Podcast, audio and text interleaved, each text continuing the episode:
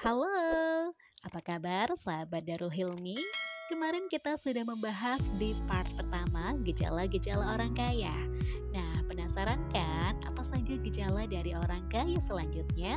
Mari kita simak podcast dari Darul Hilmi berikut. Gejala yang selanjutnya adalah gejala kutu buku. Nah, baca buku itu ngebosenin gak sih? Kayaknya enggak deh. Nah, cuman kutu buku yang baca buku yang ngebosenin mungkin ya. Dan betul, hampir semua orang pasti malas baca buku.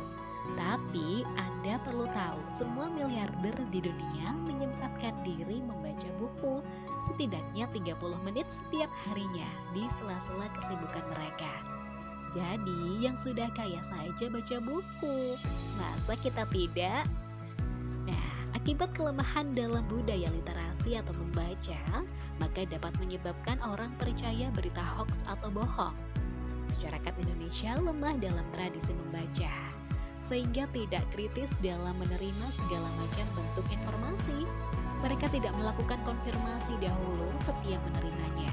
Akibatnya hoax tersebut menyebar begitu-begitu saja. Seperti yang terjadi belum lama ini bukan?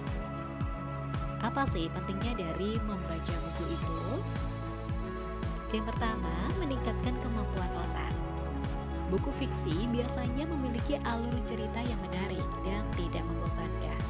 Cerita fiksi memancing para pembacanya untuk berimajinasi terhadap karakter yang ada dengan persepsi yang berbeda.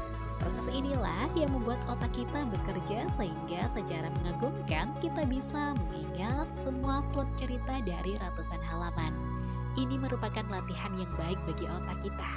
Tentu saja hasilnya akan maksimal jika dilakukan secara rutin. 2. Memiliki kemampuan analisa yang baik. Saat membaca buku fiksi, pernahkah Anda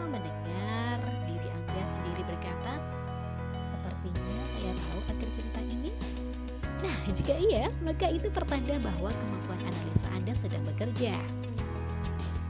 Ketiga, meredakan stres. Keempat, memiliki tingkat konsentrasi yang baik. Dan yang kelima, bagi yang tekan darahnya tinggi, baik sekali nih, karena dapat menurunkan tekanan darah. Sangat menarik buat pendengar yang tekanan darahnya suka tinggi. Sangat mungkin jika tubuh menjadi rileks saat membaca buku. Penelitian sudah membuktikan bahwa dengan membaca buku spiritual bisa menurunkan tekanan darah sekaligus menenangkan hati. Gejala yang kelima yaitu merasa pantas dan selalu bersyukur. Hmm, buat apa sih jadi orang kaya? Ada banyak orang bagi sebagian lainnya adalah dapat diartikan bahwa menjadi kaya bukan sesuatu yang harus dikejar. Masih banyak hal lain yang layak diperjuangkan. Misalnya memperjuangkan pacar. Kalau diperhatikan lebih dalam, kalimat tersebut mengungkapkan bahwa yang mengatakannya tidak memiliki impian menjadi kaya. Lebih parahnya, mereka mungkin merasa tidak pantas menjadi orang kaya. Jiwa yang tersesat walaupun sudah sampai di tempat tujuan. Jiwa yang tamak akan tetap mengeluh walaupun sudah kaya dan dipenuhi dengan kemudahan. Jiwa yang bersyukur akan berbahagia bahkan ketika berada dalam masalah. Bersyukur itu ajaib. Jadi, kalau hingga hari ini kita belum menjadi orang kaya, padahal kita sudah bekerja keras, mungkin penyebabnya karena kita tidak bersyukur, sehingga langkah kita terasa berat. Bukan begitu ya? Gejala keenam, tahu untuk mengelola duit. Orang miskin bekerja keras dan menghabiskan semua uang mereka yang menyebabkan mereka harus bekerja keras selamanya. Orang kaya bekerja keras, menabung, dan kemudian menginvestasikan uang mereka sehingga mereka tidak pernah bekerja lagi. Menabung adalah hal yang mutlak dilakukan. Hampir semua orang di dunia ini memiliki tabungan. Tapi kenapa ya? Sampai sekarang kita tidak juga menjadi kaya, padahal sejak kecil sudah dibiasakan menabung. Sebagian besar di antara kita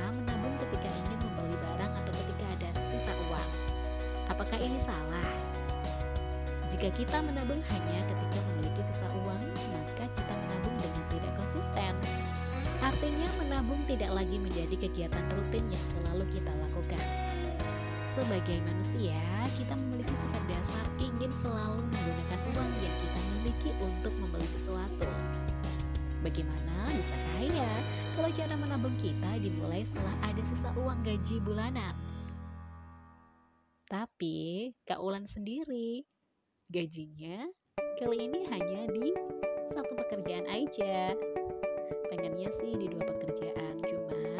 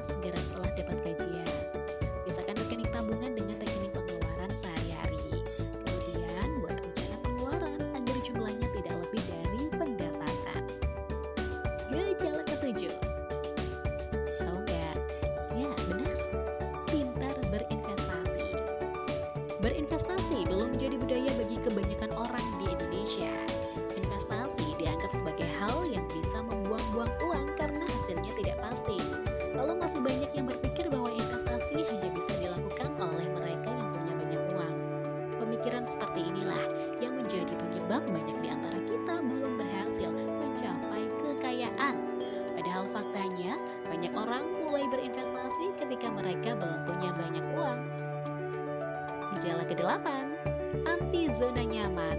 Anti zona nyaman ya. Jangan merasa nyaman di keadaan kita sekarang. Hal ini sebetulnya mirip dengan mengejar karir. Karir yang bagus bisa berarti mendapatkan gaji besar. Gaji yang besar bisa menjadi salah satu indikator penentu apakah kita bisa menjadi orang gaji besar justru bisa menjadi penghalang bagi kita untuk menjadi orang kaya yang sesungguhnya. Sebagai contoh, seorang kerabat saya bernama Hilmi.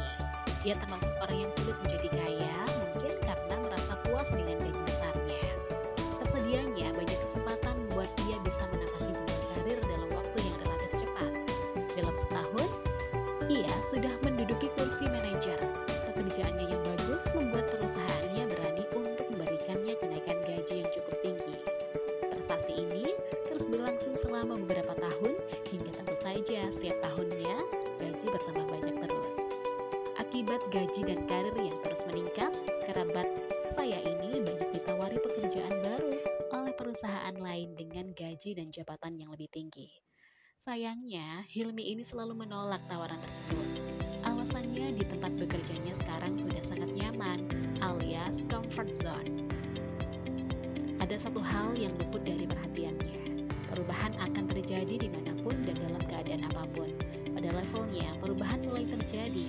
Para pemimpin perusahaan mempunyai strategi baru demi keuntungan yang lebih banyak dan mengembangkan perusahaan agar lebih besar. Kerabat saya ini terkena dampaknya.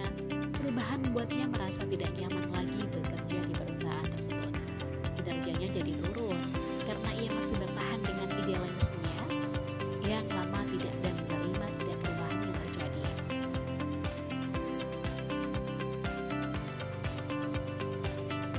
Dan akhirnya ia mengundurkan diri. Sudah terlambat baginya untuk mendapatkan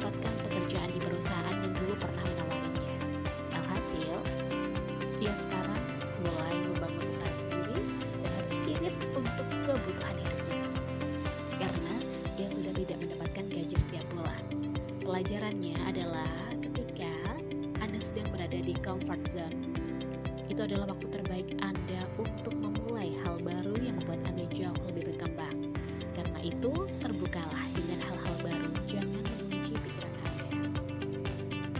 Gitu ya. Gejala 9, suka perubahan.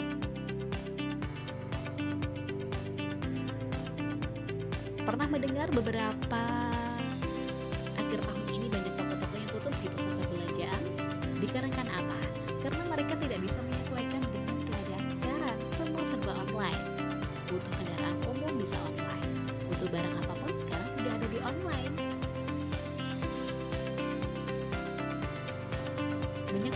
toko yang tidak mau berpindah ke online dan tetap mempertahankan jualannya secara konvensional di toko.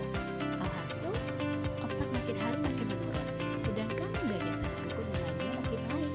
Hal ini memaksa mereka untuk menutup toko selamanya. Kasihan bukan jika kita tidak melakukan perubahan yang ada di saat ini? Ya, begitulah kehidupan, selalu bergerak maju dan selalu berubah. Kalau kita tetap bertahan dengan cara lama, maka kita akan selalu berada di barisan belakang. Tapi kalau kita selalu beradaptasi dan belajar dengan hal-hal baru, pasti selalu ada barisan di depan. 10. Pola pikir yang kuat. Mindset itu ibarat benih, tidak peduli benih apa pun. Jika kita tanam, memungkinkan besar benih tersebut akan tumbuh. Lalu setelah beberapa waktu,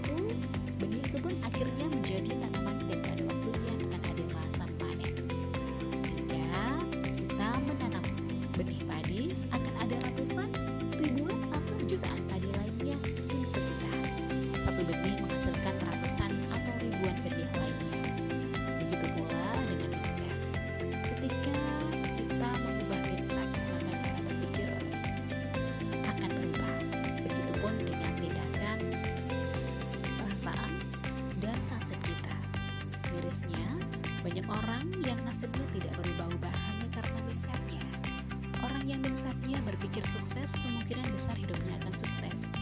Ada sebuah cerita menarik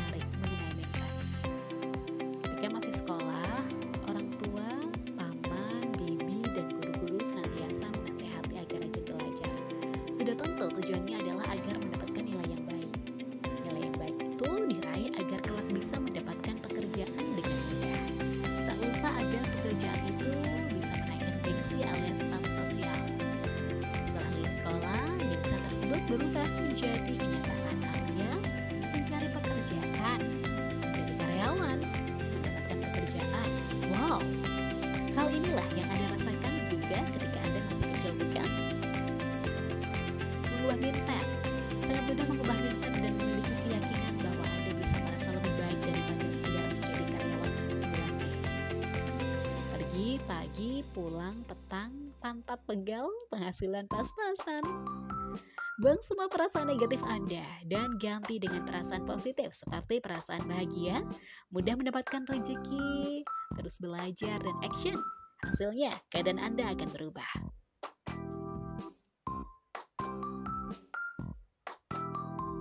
Ubahlah pemikiran Anda dan Anda mengubah hasil Anda.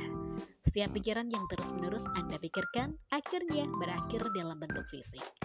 Jika pikiran Anda berubah, hasil Anda pasti berubah.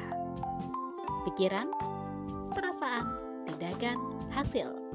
Ciptakan sebuah gambar tentang pola pikir Anda dan beradalah dalam gambar itu bukan sekedar menjadi pengamat yang melihat ke gambar itu, melainkan kita harus take action.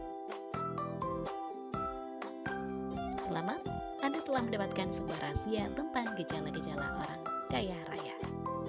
Sebuah ilmu hanya akan menjadi begitu saja apabila tidak dipraktikkan.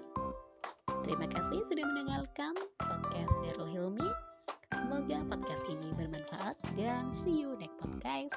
Bye-bye.